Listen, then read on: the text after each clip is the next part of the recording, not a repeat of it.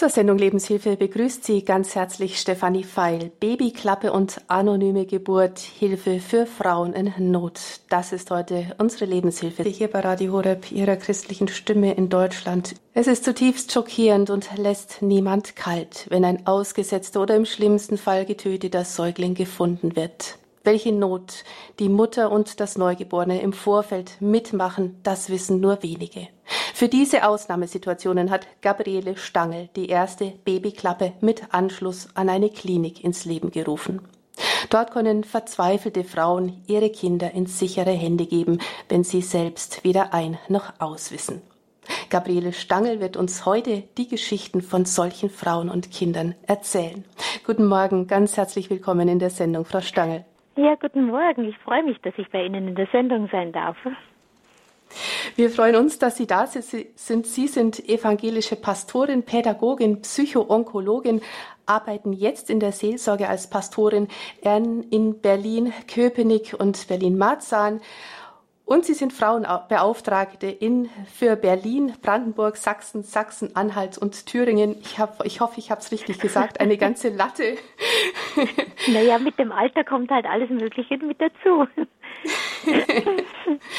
ja, aber Sie sind noch gar nicht so alt, Sie sind noch ganz jung.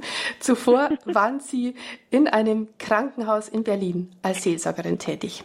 Ja, ich war im Krankenhaus Waldfriede 21 Jahre lang. Mhm. Und da hat zu Ihren Aufgaben auch die Betreuung der Babyklappe gehört. Ja, unter anderem, ja. Frau Stangl, wie sind Sie denn auf die Idee gekommen, eine Babyklappe einzurichten? Also es war so, dass ich schon, äh, in, bevor ich nach Berlin kam ins Krankenhaus als Seelsorgerin, habe ich an einem Altenheim gearbeitet. Und da haben mir die alten Frauen in der Seelsorge immer wieder erzählt, dass sie durch ihre Schwangerschaften große Not gelitten haben, vor allen Dingen die, die im Zweiten Weltkrieg durch schlimme Umstände, zum Beispiel durch Vergewaltigungen und so, ähm, schwanger geworden sind und nicht wussten, was sie mit dem Kind machen sollten. Und dann kam das Kind auf die Welt und sie wussten nicht ein und aus. Und so war es dann auch im Krankenhaus, dass mir Frauen, die mir auf der Geburtshilfestation erzählten, dass sie so gar nicht glücklich sind und dass sie eigentlich nicht wissen, wie sie das alles jetzt schaffen sollen in ihrer Situation, dass sie alleingestellt sind und äh, große Not leiden, auch oft finanzielle Not ha haben da. Es, es war einfach ein, eine never-ending Story. Jede Frau hatte ihre eigene Geschichte und jede Frau war einfach nur zutiefst verzweifelt. Und ich fragte mich jedes Mal, wie kann man diesen Frauen helfen? Und dann hörte ich von Hamburg, von Sternipark, das ist eine Kindertagesstätte, dass sie in Hamburg aufgrund der vielen ausgesetzten Neugeborenen eine sogenannte Babyklappe eingerichtet hätten. Äh, das war ein Raum, in dem stand ein ja, ein Wärmebettchen und die Frauen konnten da reingehen und konnten ihr Baby dorthin bringen und hineinlegen, wenn sie nicht wussten, wie sie mit diesem Kind fertig werden sollten, bevor sie es töten. Es war so, dass in Hamburg äh, mehrere Jahre hintereinander sehr viele ausgesetzte Neugeborene gefunden worden und die Hälfte davon war schon tot. Und als ich das dann hörte, habe ich mir gedacht, das gehört doch eigentlich an ein Krankenhaus. Und wie kam es dann zur Babyklappe mit Anschluss an ein Krankenhaus?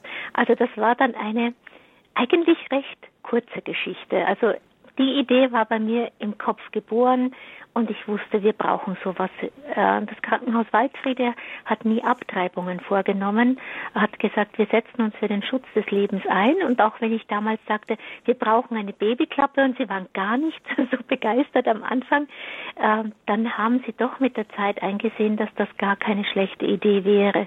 Und der damalige Direktor der ärztliche Direktor Dr. Siegbert Heck schaute sich das in Hamburg an, der war Hamburger und hat sich das angesehen und gemeint, naja, wenn es nichts nützt, schaden kann es nicht, dann probieren wir es halt. Und wir waren ja das erste Krankenhaus weltweit, das so eine Einrichtung ans Krankenhaus anschließen wollte.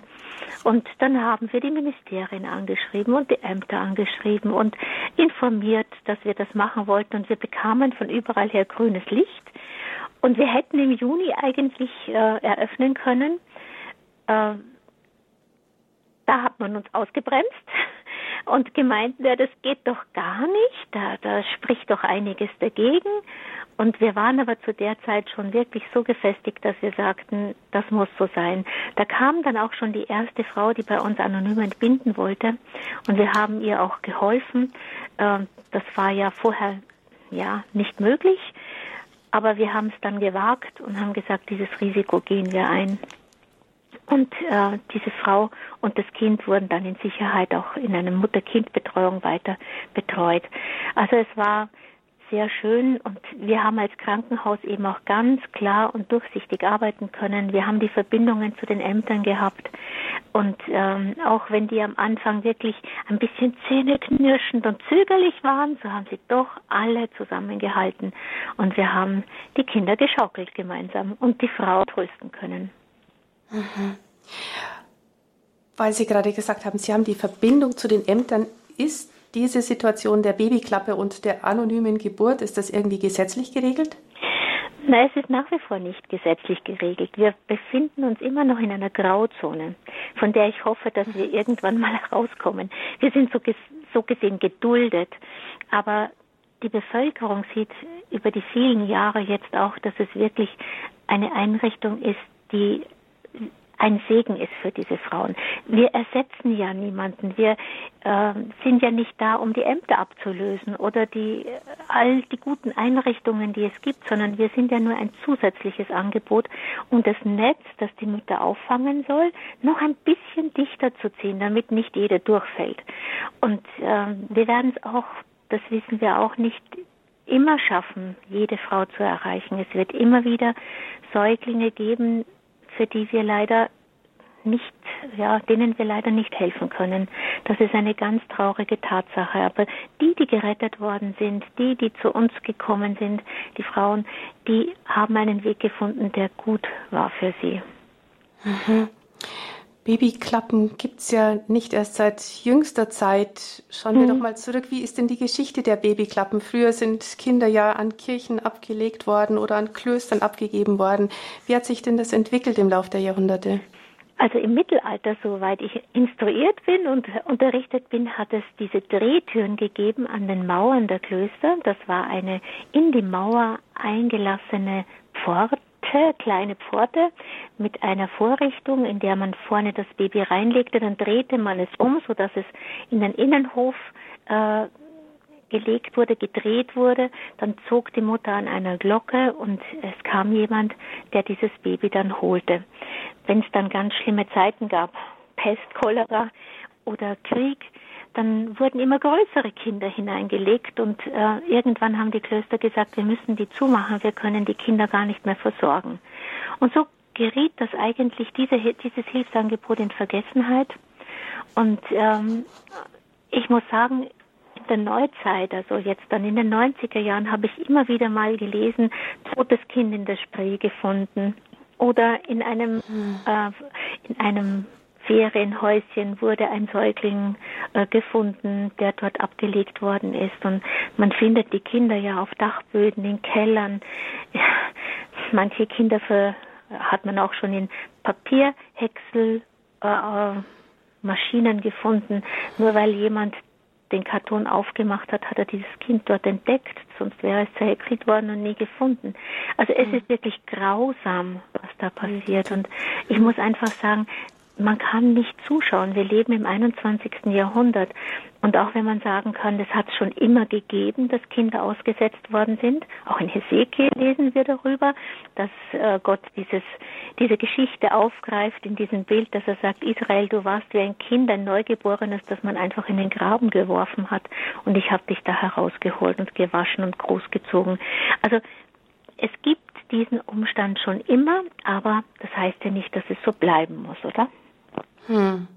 Ja, Mose ist ja sicherlich das bekannteste Findelkind, oder? Und, ja, genau. Und von dem redet man heute noch. Genau. Ähm, wie muss man sich denn die Babyklappe heute vorstellen? Wie funktioniert das genau? Das ist also eine Klappe, wo man das Kind reinlegt oder also eins der Babyklappenkinder sagte mal, das schaut ja aus wie eine große Mikrowelle oder wie im Backofen. Ähm, ja, tatsächlich hat das ein bisschen Ähnlichkeit. Als wir damals überlegten, wo wir die Babyklappe ansiedeln sollten, es sollte ja an einem Ort sein, wo man die man nicht einsehen kann, wo man wirklich ganz anonym hingehen kann. Ähm, da hatten wir eine hintere Ecke des Krankenhauses, die haben wir natürlich ausgeschildert. Und wir hatten aber keine Räumlichkeiten, denn etwas, was Krankenhäuser nicht haben, ist Geld und sind Räumlichkeiten. Und dann haben wir gesagt, mhm. gut, aber wir könnten das in ein Fenster einbauen. Wir müssen ja nicht alles machen wie Sternepark. Jeder macht so, wie er es kann. Und so haben wir einen Aluminiumkasten, sage ich jetzt mal, so 40 mal 40 breit, 40 hoch, 60 oder 80 lang in dieses Fenster eingebaut. Und in diesem Kasten, der ist nach beiden Seiten zu öffnen, nach außen wie auch nach innen. Also er hat zwei Türen. Die Mutter kann das Kind dort hineinlegen und wir können es innen herausholen. Das, dieser Kasten ist warm ausgekleidet. Wir haben aus ähm, ja, den einfach mit Stoff bezogenen äh, ja, wie sagt man, Schaumgummi. Schaumgummi mit Stoff bezogen und dann noch ein schönes Babyfell hineingelegt. Und es liegt auch, liegt auch ein mhm. Brief an die abgebende Mutter drin.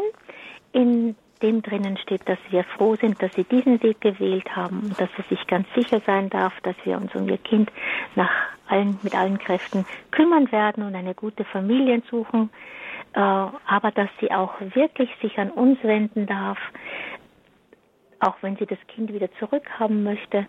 Mhm. Und äh, ja, dann sind dort Telefonnummern drinnen und Anschriften, an die sie sich wenden darf. Mhm. Und wenn jetzt seine Mutter kommt, in dieser Babyklappe ist auch eine Kamera eingebaut, die ist aber nur so, zeigt nur auf das Kind. Also man sieht noch nicht mal die Hände, die es hineinlegen. Und äh, wenn die Mutter das Kind hineingelegt hat, dann gibt es einen Alarm an der Pforte. Der Pförtner, das ist die Stelle, die immer besetzt ist bei unserem Krankenhaus, 24 Stunden. Der Pförtner geht auch nicht aus diesem Raum heraus. Es gibt ein Signal, eine rote Lampe blinkt und gleichzeitig kann er an einem Bildschirm erkennen, dass etwas in der Babyklappe liegt. Etwas, mhm. jemand so dass also sofort, dass also keine Wartezeit besteht, dass das Kind sofort Nein. wieder herausgenommen wird. Rausnehmen, ich glaube nicht, dass es irgendjemand rausnehmen würde. Der müsste ja da unter Umständen ganz lange warten, bis dann die Mutter kommt. Es war ganz witzig, also am Anfang haben wirklich Reporter, haben sich auf die Lauer gelegt und dort gewartet. Ich meine, wenn es nicht warm gewesen wäre, wären sie irgendwann eingefroren dort, weil das dauert natürlich und keine Mutter würde dorthin gehen, äh, wenn sie das Gefühl hat, sie wird beobachtet oder so. Mhm. Ähm, ja, also herausgenommen wird natürlich vom Krankenhaus. Ah, ja, genau. Nicht das dauert dann so zwei, drei Minuten. genau, ja, aber genau. die, die Frage genau. war schon auch berechtigt. Man hatte immer Angst, äh, holt dieses Kind dann irgendjemand raus. Und ja. Ja, welche Frauen sind das, die die Babyklappe in Anspruch nehmen? In welchen Situationen sind diese Frauen? Sie haben es ja schon angedeutet. Mhm.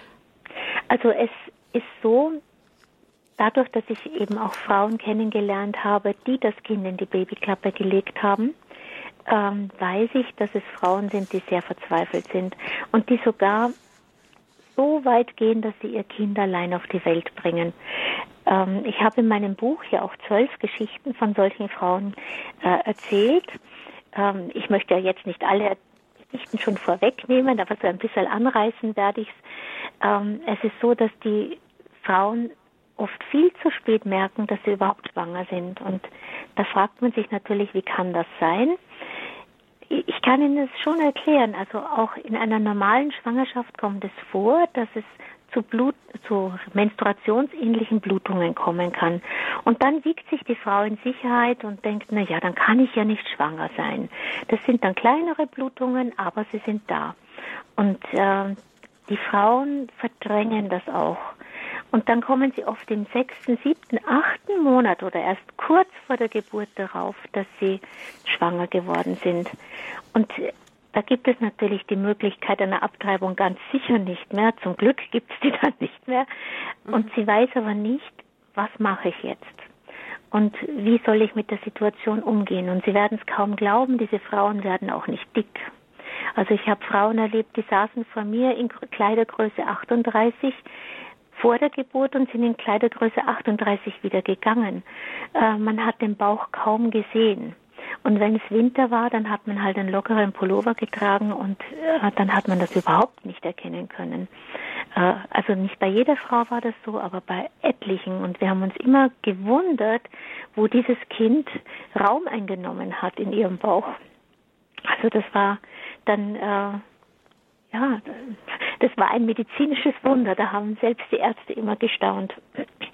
Diese Frauen bringen ihr Kind dann alleine auf die Welt und äh, dann stehen sie vor der Frage, was jetzt? Und wir müssen dieses Angebot der Babyklappe so publik machen, dass wirklich jeder weiß, er hat diese Möglichkeit, wenn es überhaupt nicht anders geht, dass er es dorthin bringt. Es ist keine Einbahn. Jede Frau darf zurückkommen. Jede Frau darf sagen, ich bin die Mutter zu dem Kind. Ein Gentest ist heute ganz leicht. Das war vor 20 Jahren auch noch ein bisschen schwieriger. Da war er sehr, sehr teuer. Heute ist das auch erschwinglich. Man kann es ganz leicht feststellen, ob das Mutter und Kind sind. Und ähm, ja, auf jeden Fall ist das Kind in diesen in dieser Zeit bei uns gut aufgehoben und anschließend auch in einer Adoptivpflegefamilie, so dass die Frauen äh, ja, keine Angst haben müssen, dass sie sich nie wieder melden können. Aber sie haben keine, ja, sie haben einfach keinen Mut, sich irgendjemanden zu offenbaren. Anders dann eben, wie wir später auch hören, bei der anonymen Geburt. Mhm. Ja, die anonyme Geburt. Eine Geburt ohne medizinische Hilfe ist ja auch immer ein Risiko für Mutter und Absolut. Kind. Absolut. Und das kann und dann, auch tödlich ausgehen. Mhm. Ja, wenn man nur an, zum Beispiel an die Steißlage denkt oder wenn das Kind nicht durch den Muttermund durchpasst oder wie auch immer. Ja, und dafür gibt es eben die Möglichkeit der anonymen Geburt, also dass eine Mutter ins Krankenhaus kommt, ihr Kind mhm. anonym zur Welt bringt. Wie geht das dann? Also wenn eine Mutter, äh, eine werdende Mutter in dem Fall, merkt, dass sie ihr Kind nicht behalten kann, weil sie vergewaltigt worden ist, weil sie weil das Kind aus einem Inzest herausgezeugt worden ist, weil sie einfach nicht fertig wird. Es war ja sehr interessant, dass wir auch Mütter hatten, die, die meisten Mütter waren keine Erstgebärenden. Und wir wissen heute, dass Frauen oft sehr allein auf sich gestellt sind mit ihren Kindern und dass die Männer einfach davonlaufen, kaum Alimente zahlen, sich um die Kinder nicht kümmern, dass sie einfach sagt, ich schaffe es nicht. Diese Frauen haben es zumindest in den letzten zehn Jahren so, haben sie sich meistens über das Internet bei uns gemeldet. Sie haben sich auch über das Internet schlau gemacht. Heute hat ja jeder ein Handy mit Internetanschluss und kann da mal recherchieren, was mache ich, wenn ich ungewollt schwanger geworden bin oder wenn ich nicht weiß, wohin mit meinem Kind. Und diese Frauen haben immer die Möglichkeit, auch schon vor der Geburt zu kommen. Also das ist sogar etwas, was wir uns wünschen, denn dann können wir Untersuchungen durchführen und äh, diese Frau kommt nicht und wissen, wir wissen gar nichts von ihr, jetzt rein medizinisch. Ähm, denn jede Geburt birgt auch ein gewisses Risiko. Und ich muss sagen, ich weiß es so zu schätzen, was unsere Ärzte und Hebammen und Schwestern da geleistet haben. Denn wenn heute eine Frau kommt, es, die könnte uns ja auch auf dem Bett liegen bleiben. es war immer so, dass wir alle Risiken haben durchgehen müssen. Und die Frauen waren auch sehr, sehr vernünftig, die zu uns gekommen sind. Also ich muss sagen, es haben fast alle wirklich gut mit sich reden lassen. Wir haben zuletzt eine Aufklärungsquote äh, der Anonymität von gut 90 Prozent gehabt. Das ist viel. Ja, und diese Frau darf also kommen, darf ihre darf ohne Nennung des Namens, sie hat bei uns dann einen Decknamen, darf sie bei uns entbinden, muss eine gewisse Zeit bei uns bleiben. Also glaube ich, das Minimum sind so vier bis sechs Stunden, weil manche würden ja am liebsten entbinden und sofort davonlaufen, aber das können wir medizinisch nicht durchgehen lassen. Das wäre zu gefährlich. Ähm, sie hat aber auch die Möglichkeit, so lange zu bleiben, wie sie möchte. Sie kann sich also wirklich ein paar Tage erholen, wenn sie das braucht. Und in dieser Zeit hat sie auch die Möglichkeit, sich umzuentscheiden. Also wie gesagt, es ist nie eine Einbahn. Es ist auch keine Sackgasse. Man hat zu jeder Zeit äh, die Möglichkeit, sich das Ganze auch anders zu überlegen. Ich denke da an eine Mutter, die ihr Baby bei uns auf die Welt gebracht hat. Sie kam wirklich schon fast in den Presswehen. Das Kind war dann in einer Viertel oder halben Stunde da. und sie hatte vorher ganz lange herumtelefoniert, wer ihr helfen kann. Und äh, zu der Zeit war es dann so, dass die Krankenhäuser immer nur gesagt haben, nee, wir helfen nicht und haben aber keine Auskunft gegeben, bis ja dann eine Hebamme sagte, gehen Sie ins Krankenhaus Waldfriede, dort wird man Ihnen helfen. Und da kam sie dann auch an und sie wollte gleich wieder nach der Geburt gehen und äh, ließ sich auch nicht davon abbringen. Und wir können die Frauen ja nicht festbinden, das geht auch nicht. Äh, so ist sie gegangen, aber ich habe noch meine Telefonnummer in die Hand gedrückt und sie hat sich dann am nächsten Tag gemeldet und sie kam jeden Tag, hat das Kind versorgt, hat das Kind gefüttert und gewickelt und dem Kind vorgesungen. Und wir saßen dann immer im Nebenzimmer und haben uns nur gedacht, was geschieht da? Und nach sieben Tagen muss ich auch eine Geburt melden beim Standesamt.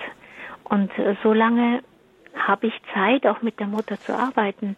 Und natürlich danach auch noch, aber das ist also die gesetzliche Lage. Und sie hat sich dann wirklich nach sieben Tagen noch umentschieden und hat das Angebot angenommen, in ein Mutter-Kind-Heim zu gehen und sich dort helfen zu lassen. Und da sind Mutter und Kind zusammengeblieben. Und das war gar nicht so selten. Ungefähr 30 Prozent der Frauen, die zuerst anonym entbinden wollten, haben letztendlich ihre Anonymität aufgegeben und haben das Kind auch mitgenommen. Also auch das ist eine Möglichkeit, noch zu überlegen, ob es irgendwie doch möglich ist, wenn die Frauen Unterstützung finden, doch das Kind zu behalten. Ja, Sie müssen sich das so vorstellen. Ähm, die Frauen haben bis zu dem Zeitpunkt mit niemandem über ihre Schwangerschaft gesprochen. Und jetzt ist jemand da, der ihnen helfen kann. Und ich habe die Frauen dann auch wirklich durch die Geburt begleitet. Also ich war nie böse, wenn man mich auch mitten in der Nacht rausgeholt hat. Ich war höchstens böse, wenn man mich nicht geholt hat, weil ich das immer als versäumte Chance gesehen habe, mit der Mutter ein gutes Beratungsgespräch zu führen. Das ist das A und O in dieser Sache. Und wenn ich eine Frau durch die Geburt begleite, sie vielleicht schon vorher gekannt habe und ähm, mit ihr gesprochen habe, dann ja, dann hat sie Vertrauen fassen können. Und jemanden durch eine Geburt zu begleiten, ist schon etwas ganz Besonderes. Äh, für denjenigen, der gebärt, genauso wie für denjenigen, der dabei ist. Und ähm, durch dieses Vertrauen fassen, ja, wieder neue Hoffnung schöpfen können, ähm, werden manche Wege frei, bis die bis zu diesem Moment verschüttet waren. Hm. In der Sendung Lebenshilfe sprechen wir heute hier bei Radio Horeb, Ihrer christlichen Stimme in Deutschland, über Babyklappe und anonyme Geburt, Hilfe für Frauen in Not. Unser Sendungsgast ist heute Frau Stangl. Sie hat die erste Babyklappe mit Anschluss an eine Klinik ins Leben gerufen. Frau Stangl, was bedeutet es für eine Mutter, gegen jeglichen Mutterinstinkt, gegen, völlig gegen ihre Natur ein Kind abzugeben? Ja, ich komme selbst bei der Frage immer. Ähm, das sind Mütter, das sind keine Rabenmütter. Das sind mhm. Frauen, die ihre Kinder genauso lieben, die zwar versucht haben, diese Bindung nicht aufzubauen, aber die einfach möchten, dass es ihren Kindern besser geht als ihnen. So kann man es eigentlich in einem Satz zusammenfassen. Es gibt keine stärkere Bindung auf dieser Erde als die zwischen einer Mutter und ihrem Kind. Und ein, sich von einem Kind, das man unter dem Herzen getragen hat, so nah an sich im eigenen Körper, so einfach zu trennen, das funktioniert nicht. Ich erinnere mich da an eine junge Frau, die hat ihr Baby zur Adoption freigegeben und blieb auch ein paar Tage da, hat das Kind sogar gestillt und dann kam der Moment, wo sie also nach Hause gehen wollte und sie hat dann gemeint, Frau Stange, so nehmen Sie mir das Kind doch aus der Hand, so nehmen Sie mir das Kind doch aus der Hand. Und dann hat sie das Kind ganz fest an sich gepresst. Und ich sagte, ich kann ja nicht, wie soll ich denn das?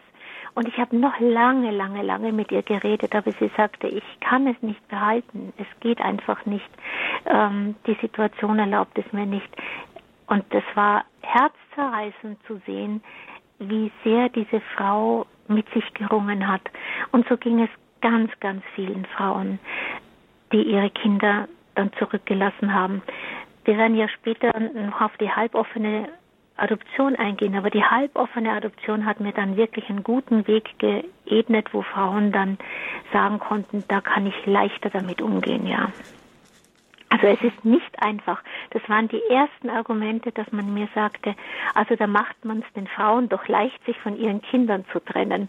Das ist also totaler Unsinn. Das, äh, das ist es nicht. Ja, es gibt ja immer auch wieder Stimmen gegen Babyklappe und anonyme Geburt. Ja. Und, und diese Gegner äh, sagen eben auch äh, zum Beispiel, dass dann die Frauen bei uns ja scharenweise kommen würden und ihre Kinder anonym abgeben würden. Das war nicht der Fall. Ähm, wir hatten damals schon Sorge, da werden dann die Frauen Bauch am Bauch vor unserem Krankenhaus stehen und entbinden wollen. Aber es ist wirklich eine solche Überwindung, ein Baby herzugeben, das, das man ja in sich getragen hat und das ja ein Stück von einem selbst ist. Ähm, diese, ja, das darf man einfach nicht außer Acht lassen. Hm. Sagt Frau Stangl, sie ist die Gründerin der ersten Babyklappe mit Klinikanschluss. Hier bei Radio Horeb, Ihrer christlichen Stimme in Deutschland, sprechen wir in der Lebenshilfe über Babyklappe und anonyme Geburt und gleich nach der Musik geht's weiter.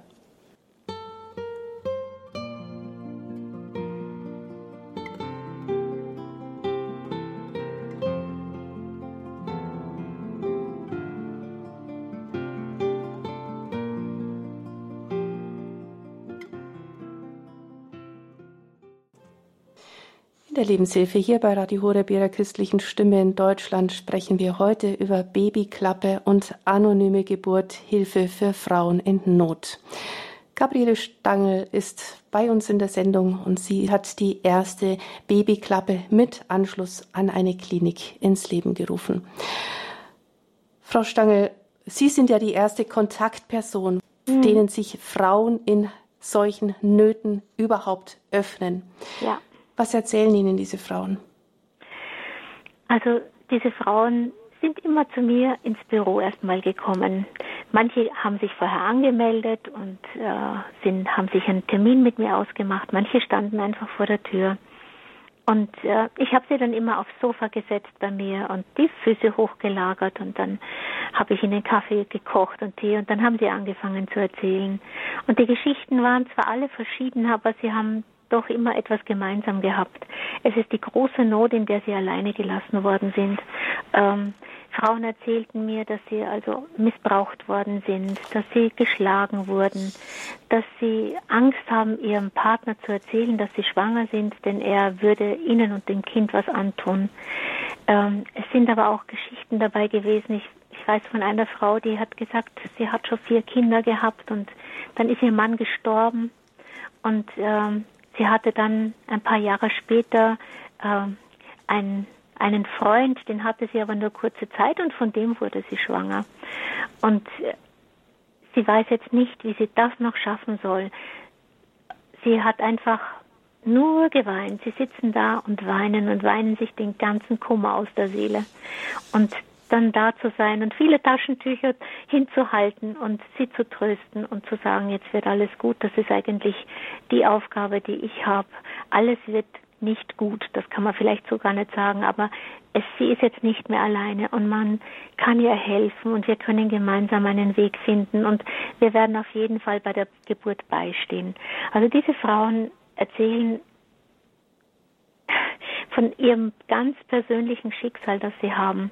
Diese junge Frau, die da gekommen ist mit den vier Kindern, die sie schon hatte, äh, die war nachher so glücklich, auch wenn sie traurig war und hat gesagt, ich bin so froh, dass es diesem Kind gut gehen wird, dass es eine schöne Familie bekommen wird, eine gute Zeit haben wird, eine gute Kindheit, die, die das Kind das ganze Leben lang tragen wird. Ich habe äh, Frauen erlebt, die zu mir gekommen sind, und mir erzählten, sie haben die letzten drei Monate mehr oder weniger sich versteckt, damit man nicht merkt, dass sie schwanger sind. Sie haben mir erzählt von Eltern, die gesagt haben, komm du mir schwanger nach Hause. Also es ist ein Satz, der, der für mich ein No-Go ist. Egal, mhm. vor allen Dingen bei gläubigen Eltern dürfte dieser Satz nie fallen, weil ich immer sage, äh, man kann nicht eine Sünde mit einer anderen Sünde überdecken und einem Kind nicht zu helfen oder zu sagen, ich, ich stehe dir nicht bei in deiner Not. Das ist wahrscheinlich die größere Sünde. Und äh, all diese, dieser Kummer, den sie haben, nicht fertig zu werden damit, vielleicht auch zu glauben oder zu meinen, dass sie keine Hilfe bekommen werden, das ist Kennzeichen dieser Frauen. Die eine Frau hatte zum Beispiel die war davongelaufen von zu Hause. Sie hatte da schon Kinder, aber ihr Mann hat sie sehr, sehr schlecht behandelt. Er hat sie geschlagen, er hat sie gedemütigt und sie hat einfach nicht mehr ein noch ausgewusst und ist eines Nachts davongelaufen und hat dann jahrelang in Deutschland gelebt, ohne Papiere, ohne aufgenommen. Sie wurde auch gesucht, aber man hat sie nicht gefunden. Sie hat einfach Angst gehabt, wieder zurückzukehren und in dieses Leben und hat es auf sich genommen, unter Brücken zu schlafen und in Hauseingängen, nur um nicht wieder dorthin zu müssen. Und ähm, diese Angst dann auch äh, vor den Menschen, die eigentlich die Liebsten sein sollten, ähm, das ist schon sicher etwas, was sehr schwer zu tragen ist. Diese Frau hat dann bei uns entbunden und hat sich dann für ihr Kind und ein neues Leben entschieden. Und da hat damals dann Sternepark sehr großartig geholfen, äh, dieser Frau wieder auf die Beine zu helfen. Ähm, man, die ist praktisch wieder unter den Lebenden aufgenommen worden und führt heute ein Leben wie viele, viele andere Menschen auch. Hm. Was haben Sie denn getan, wenn Frauen erzählt haben, dass sie missbraucht worden sind? Also man versucht erst einmal ruhig zu bleiben. Auch als derjenige, der zuhört, muss man sich manchmal ganz schön festhalten, weil man würde am liebsten explodieren, wenn man das hört. Und dann sagt man ihnen erstmal die Hilfe zu. Und wirklich helfen könnte man nur dann, wenn man den Peiniger auch anzeigen kann oder äh, zumindestens ja, ja, seine gerechten führen würde, weil das, das geht ja wirklich gar nicht. Aber diese Frauen haben dann in den aller, allermeisten Fällen, ich glaube, ich kenne gar keinen Fall, wo das anders wäre, viel zu große Angst vor dem Moment, wo sie dem Peiniger wieder gegenübergestellt werden. Und, äh, und dann kann man fast nichts machen. Und wir haben großartige Einrichtungen in Deutschland. Ähm, ich finde immer, seinesgleichen sucht man auf der Welt. Also wir haben immer wieder Hilf, Hilfestellungen auch, die äh, für den Staat arbeiten, die wirklich gut sind. Viele karitative Einrichtungen, auch von den Kirchen her, die Großartiges leisten, diesen Frauen zu helfen. Aber die, die Angst ist einfach so groß, diese Not ist so groß und die Furcht, entdeckt zu werden. Ja, wenn man die Not dieser Frauen sieht, ist es ja beachtlich, dass, dass sie überhaupt ihr Kind zur Welt bringen. Warum Warum entscheiden Sie sich für diesen Weg, wenn die Abtreibung für viele doch erstmal ja als die einfachere Lösung erscheint? Ja, sagen wir mal so, die meisten Frauen bekommen nicht in dem Zeitraum, der ihnen vom Staat her jetzt zur Abtreibung gewährt ist, mit, dass sie schwanger geworden sind. Sie verdrängen es einfach. Ich, ich kann mich an eine Frau erinnern, jetzt ganz spontan, die hatte mir erzählt, sie war also zu mir gekommen und sie sagt, und ich fragte sie, seit wann wissen Sie, dass Sie schwanger sind? Sagt sie, seit gestern. und ich schaute sie so an und dachte mir, ja, okay, also mein, ich habe auch einen Bauch aus Schokolade, ne, als Lindschokolade bei mir. Und ähm, aber dieser Bauch schaut anders aus als ihrer. es ist auch wirklich so, dass äh, dass man sich eigentlich denkt, als Frau, wie kann das sein? Aber sie sagte, sie war gestern bei Karstadt und da gibt es diese Säulen, die dann äh, die Decken tragen und die sind dort meistens spiegelverglast gewesen, so dass man sich da anschauen kann, wenn man was anprobiert hatte. Und sie, ihr ist was runtergefallen, sie bückt sich, hebt auf und schaut aus Versehen in diesen Spiegel. Und da sagt sie, und da schaute mir eine schwangere Frau entgegen. Und diese schwangere Frau war ich. Und sie sagte, sie war so entsetzt. Sie ist nach Hause gelaufen und hat sich erst einmal im Spiegel betrachtet und dann hat sie gefühlt und dann hat sie aufs erste Mal gespürt, dass ihr Baby, dass sie ein Baby im Bauch hat. Und wir haben das versucht ein bisschen zu eruieren und äh, sie sagte dann, sie kam drauf, dass sie also bis zu diesem Zeitpunkt sich nicht mehr angesehen hat. Die Seele hat es nicht zugelassen, dass sie wahrnehmen kann, dass sie schwanger ist. Und ich sage, es ist auch wirklich ein seelisches Problem, was nicht sein darf. Das ist einfach nicht bei diesen Frauen. So wie manches Mädchen sagte, ich habe gedacht, ich bin ein bisschen schwanger. Aber ein bisschen schwanger gibt's halt nicht. Es gibt nur schwanger oder nicht schwanger. Mhm. Und äh, all diese Dinge, wo wir sagen, ja, wo leben wir denn? Wir sind doch in einer aufgeklärten Welt. Ach, die gelten nicht, wenn die Seele uns was anderes vorspiegeln will. Und wenn wir Angst haben, der Realität ins Auge zu sehen. Äh, unsere Seele wirkt sich auch auf den Körper aus und umgekehrt. Wir können den Menschen nicht auseinander dividieren, das hängt alles zusammen. Also das, äh, ja. Diese unglaubliche Schwierigkeit, die Situation der Schwangerschaft anzunehmen. Genau, allem, denn die, haben, die freuen sich Frau nicht. Zukommt. Genau, die können sich nicht freuen, dass sie ein Baby bekommen. Die haben damit ist für sie das Leben, für die, sie denken, das Leben ist zu Ende in diesem Moment. Bevor wir Ihnen, liebe Hörerinnen und Hörer, auch die Gelegenheit geben möchten, in dieser Sendung sich einzubringen, Babyklappe und anonyme Geburt, Hilfe für Frauen in Not. Frau Stangl, schauen wir doch noch mal auf diese einzelnen Situationen. Sie haben gesagt, es gibt finanzielle Nöte, es gibt die Situation der Gewalt, des Missbrauchs gegen Frauen, es gibt die Situation, dass man einfach dem Partner nicht von der Schwangerschaft erzählen kann oder mhm. dass die Eltern sich dagegen stellen oder die Angst, dem Peiniger noch mal gegenüberzustehen. Gewalt gegen Frauen missbraucht. Haben Sie da eine Geschichte dazu? da habe ich nicht nur eine Geschichte dazu, da habe ich mehrere und möchte es vielleicht auch ganz kurz anreißen. Ich hatte eine junge Frau, eine ganz liebe junge Frau, äh, die mir erzählte, sie ist schwanger geworden, sie hatten verhütet und ihr Freund war so ein bisschen gewalttätig. Und sie erzählte mir dann, als sie ihrem Freund erzählte, er ist also, sie sei schwanger, meinte er, du lässt das Kind abtreiben. Oder ich stoß dich die Treppe darunter, damit dann bist du sicher los. Und sie hat solche Angst gehabt davor. Sie wollte das Kind behalten. Sie wollte es nicht abtreiben. Sie hat gesagt, das ist ja auch zur Hälfte mein Kind. Und ähm, er kann mir nicht sagen, dass ich das Kind jetzt töten soll. Und ähm, sie hatte aber auch Angst, dass er wirklich äh, seine Drohung wahrmachen könnte. Äh, dieser junge Mann hatte dann einen Unfall und lag monatelang im Koma. Und in dieser Zeit hat sie einfach überlegt, was sie jetzt machen soll. Sie wusste, dass sie ja, dass sie das Kind allein aufziehen müsste und das konnte sie aus in der Situation, in der sie war, nicht. Und dann hat sie sich bei uns gemeldet im Krankenhaus und hat gesagt, ich möchte einfach, dass das Kind auch geschützt ist. Ich möchte meinen Namen nicht nennen, weil ich nicht möchte, dass er dem Kind vielleicht später auch noch was antut. Und dieses Kind ist ist doch auch ein Geschenk äh, vom lieben Gott. Also sie war auch gläubig in der Art und Weise, wie sie das gesehen hat. Und ähm, sie hat dann das Kind bei uns entbunden, aber diese Angst war einfach wirklich da. Und äh, wir, sie hat dann auch den Weg der halboffenen Adoption gewählt. Sie hat den Eltern das Kind selber in den Arm gelegt und hat mit ihnen gesprochen und kann zu, zu ihnen auch jederzeit Kontakt aufnehmen und umgekehrt auch.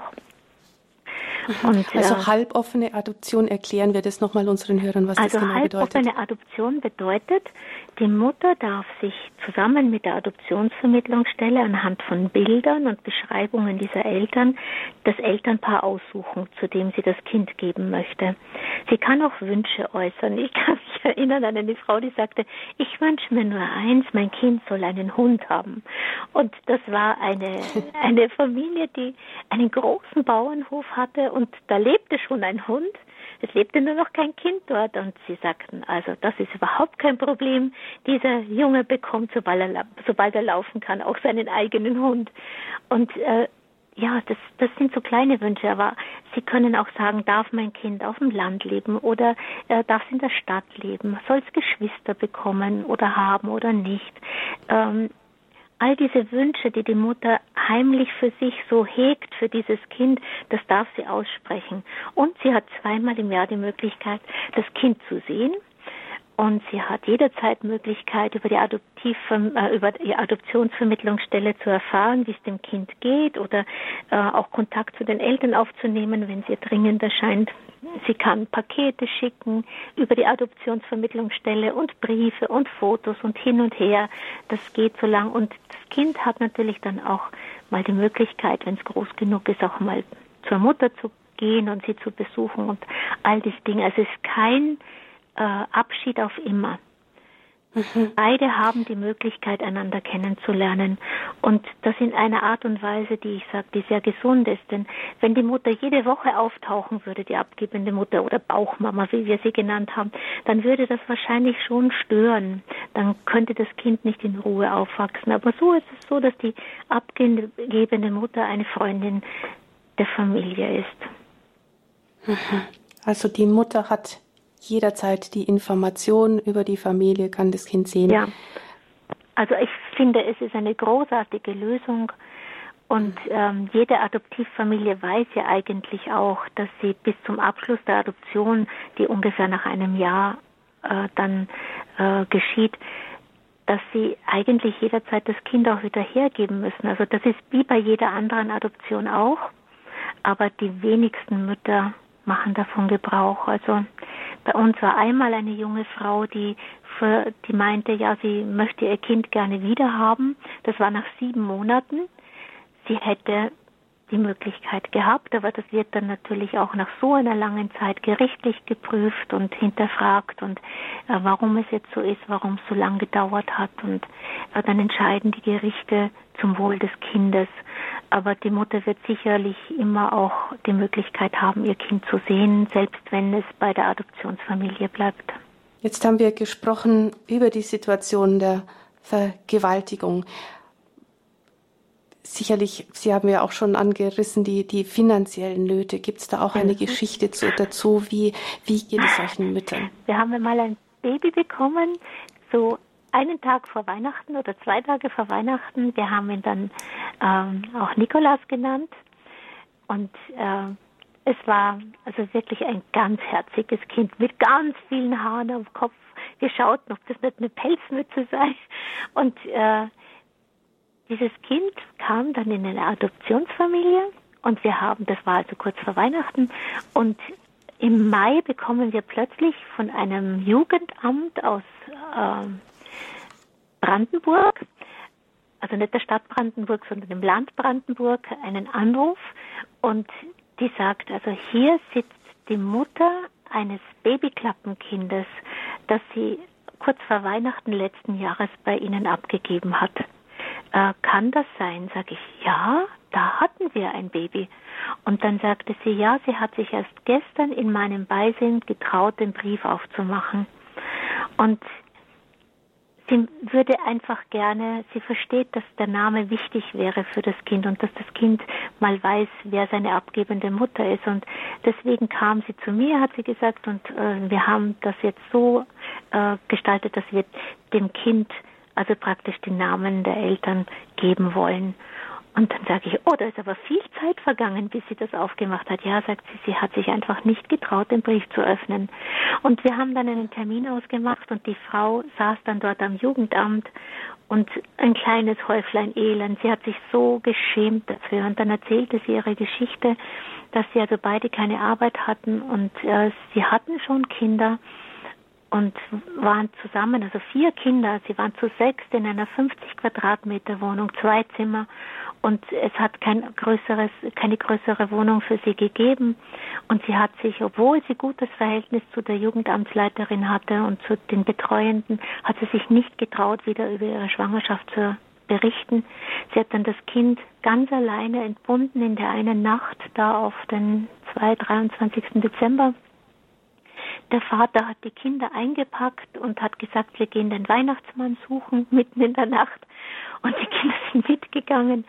Und äh, dann hat sie das Kind geboren, hat es eingewickelt und gut verpackt in den Kinderwagen gelegt und ist dann eine weite Strecke bis zu uns ans Krankenhaus gekommen und hat dann an dem Morgen das Baby bei uns in die Babyklappe gelegt. Und sie schob dann diesen Kinderwagen noch die ganze Zeit durch Berlin sie hat geweint und hat sich nur gedacht, was habe ich getan, was habe ich getan?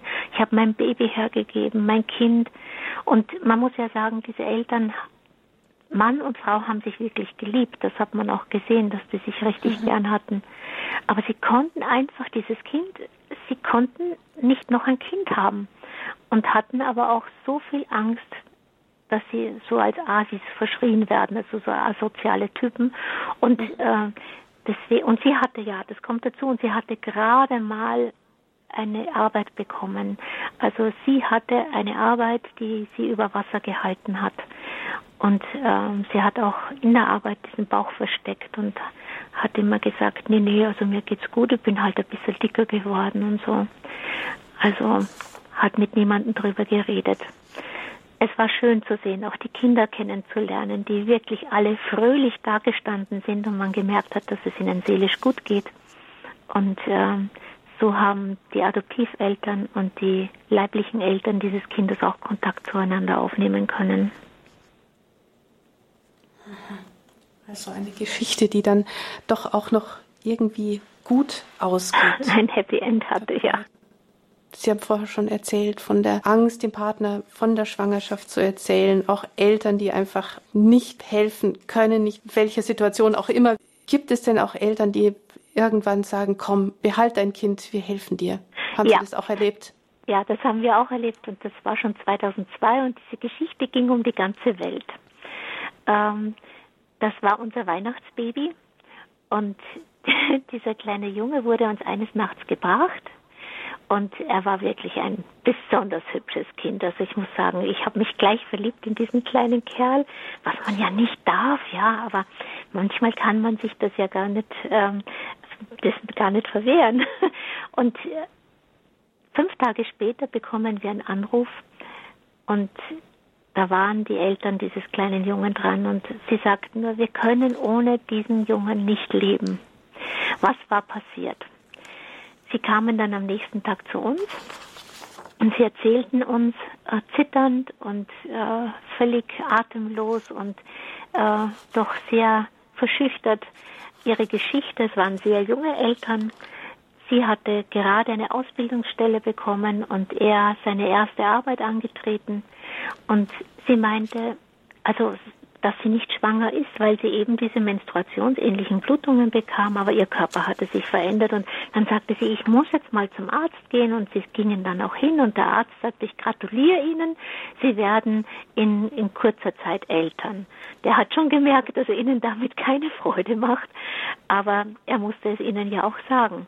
Und sie saßen dann im Auto und wussten nicht, was jetzt los ist. Gerade Arbeit bekommen, gerade eine Ausbildung bekommen und die Eltern hatten große Not, weil ähm, also die Eltern von von ihnen, äh, da war ein ganz trauriger Vorfall in der Familie. Und sie haben gemeint, da können sie den Eltern jetzt nicht sagen, dass da ein Kind kommt und was machen wir? Und sie haben dann gedacht, gut, dann geben wir es zur Adoption. Das war an einem Freitag. Und am Montag verlässt der junge Mann das Haus und damals konnte man wirklich noch nicht, man hat noch keine Ultraschalle gemacht, so, äh, so ganz als normale Routine bei einer Schwangerschaft. Und selbst wenn man es gemacht hat, die Geräte waren nicht so gut und der Arzt meinte, das Kind würde so Ende Januar, Anfang Februar kommen.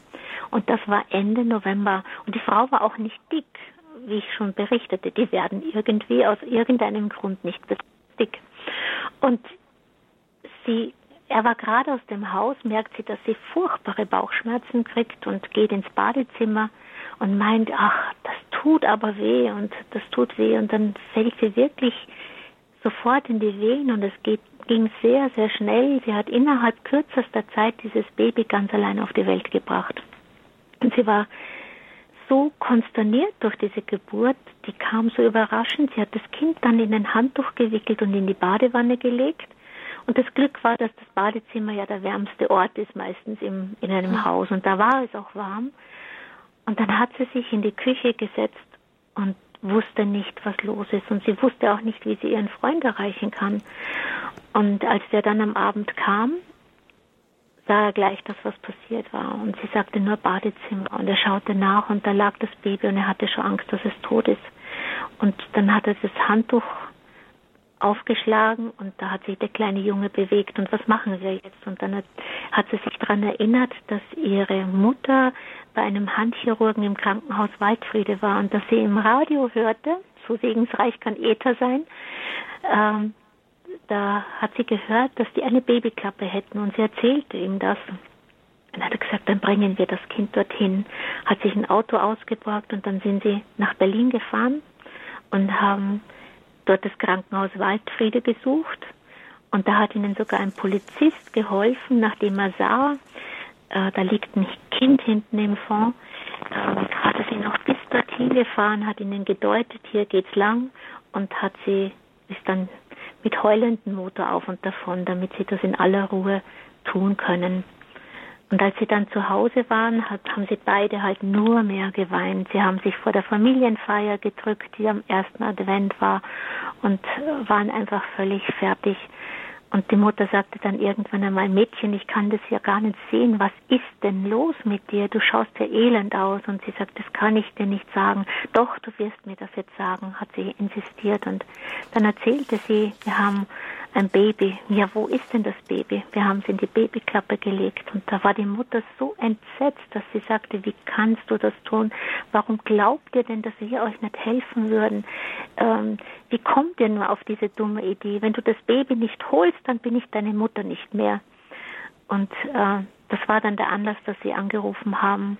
Und sie haben dann auch mit in Zusammenarbeit mit den Behörden, die wir einschalten durften, äh, und der, des Jugendamtes dort vor Ort bei dieser Familie, haben sie dann die Lösung gefunden, wie sie es machen werden. Jetzt haben wir schon auf diese verschiedenen Situationen geschaut. Sind Sie einer Mutter mal wieder begegnet? Was passiert mit den Müttern? Wie geht's ich habe tatsächlich weiter? zu einigen Frauen noch äh, guten Kontakt, der weniger oder öfter häufig ist dann. Ähm, ich möchte nur an die eine Mutter erinnern, die dann Hilfe bekommen hat über Sternepark. Die hat mich auch ein halbes Jahr später besucht und sie hat einen Satz gesagt in diesem Besuch bei mir, der hat mich durch die Jahre hindurch getragen. Sie schaute mich an mit ihrem Kind am Arm, das war damals ein halbes Jahr alt, und sie sagte mir, nach all den Jahren auf der Straße und der der, des Mangels und äh, der Lieblosigkeit, die sie da erlebt hat. Sie sagte zu mir, Gabi, ich bin heute so stark wie nie zuvor in meinem Leben. Und das war einfach für mich ein Schlüsselerlebnis. Man kann diesen Frauen so gut helfen. Was wäre passiert, wenn sie ihr Kind irgendwo ab, abgelegt hätte und so? Man hätte sie gesucht. Ähm, sie wäre ins Gefängnis gekommen. Und jetzt stelle man sich vor, wenn das einer Frau passiert, die ihr Kind irgendwo ablegt, damit macht sie sich strafbar, weil sie das Kind akuter Lebensgefahr aussetzt. Dann kommt sie ins Gefängnis, ihre Kinder kommen ins Heim oder kommen zu verschiedenen Eltern, die sehen sich jahrelang nicht miteinander. Äh, das ist doch wirklich ganz grausam. Es ist ein schlechtes Ende, auch wenn das Kind überlebt. Durch die Babyklappe hat sie das Kind in Sicherheit abgegeben und es droht ihr keine Strafe. Und äh, sie kann mit Unterstützung ihr Leben weiterleben. Eine andere Frau bekommt die Beine nicht wieder auf den Boden. Das ist doch schrecklich. Hm. Mit viel Liebe, mit viel überzeugender Liebe, würde ich mal sagen. Überzeugungsarbeit ist eigentlich schon, klingt Oder schon wieder so drängend. Oder liebender ähm, Überzeugung. haben Sie den Müttern geholfen, ihr Kind doch noch annehmen zu können? Haben Sie auch noch zu Kindern Kontakt ja, halten können? Ja, auch zu meinem ersten Babyklappenkind, das nur 1,45 Kilo hat, habe ich weiterhin Kontakt. Und das ist so eine liebe junge Frau geworden. Also da kann man sich wirklich nur freuen dran. Auch zu anderen Kindern habe ich Kontakt und äh, habe das auch in meinem Buch geschrieben, wie es den Kindern geht. Äh, die sind ja zum Teil wirklich schon erwachsen jetzt und da kann man dann wirklich auch ein Urteil fällen darüber, wie geht's ihnen. Und sie haben eigentlich alle, die ich kenne, und ich kenne doch einige, da würde ich sagen, die haben alle gesagt, ich würde vielleicht ja nicht mehr leben, wenn es die Babyklappe nicht gegeben hätte oder die anonyme Geburt. Und so geht es mir so gut. Und meine Familie ist eben die Familie, in der ich groß geworden bin. Wissen Sie, Familie ist nicht immer eine Sache von Genen. Eine Familie ist der Ort, in dem man angenommen, akzeptiert, geliebt wird, ein Ort, wo man gefördert wird, wo man getröstet wird, wo man einfach sicher ist, das muss nicht das Eigenfleisch und Blut sein, sondern das kann ein Pflegekind sein, das kann ein Adoptionskind sein. Wichtig ist doch einfach, dass man mit Wahrheit und Liebe groß wird. Hm. Und dennoch ist es natürlich eine schon sehr besondere Situation, die Herkunftsfamilie nicht zu kennen. Wenn Kinder größer werden, wollen sie wissen, woher sie kommen. Und mhm. wie haben Sie mit Kindern darüber gesprochen? Also wir haben das immer sehr altersgerecht gemacht. Ich habe von der abgebenden Mutter als der Bauchmama gesprochen und äh, die Adoptivmutter ist die Herzensmama. Im Bauch der einen Mutter ist das Kind gewachsen, im Herzen der anderen Mutter ist es auch groß geworden, denn sie hat sich meistens schon über viele Jahre so sehr ein Kind gewünscht und dieses Kind ist dann äh, Wahrheit geworden in diesem Kind halt. Und ich muss auch wirklich sagen, diese Kinder verstehen das sehr viel besser, als wir es immer meinen.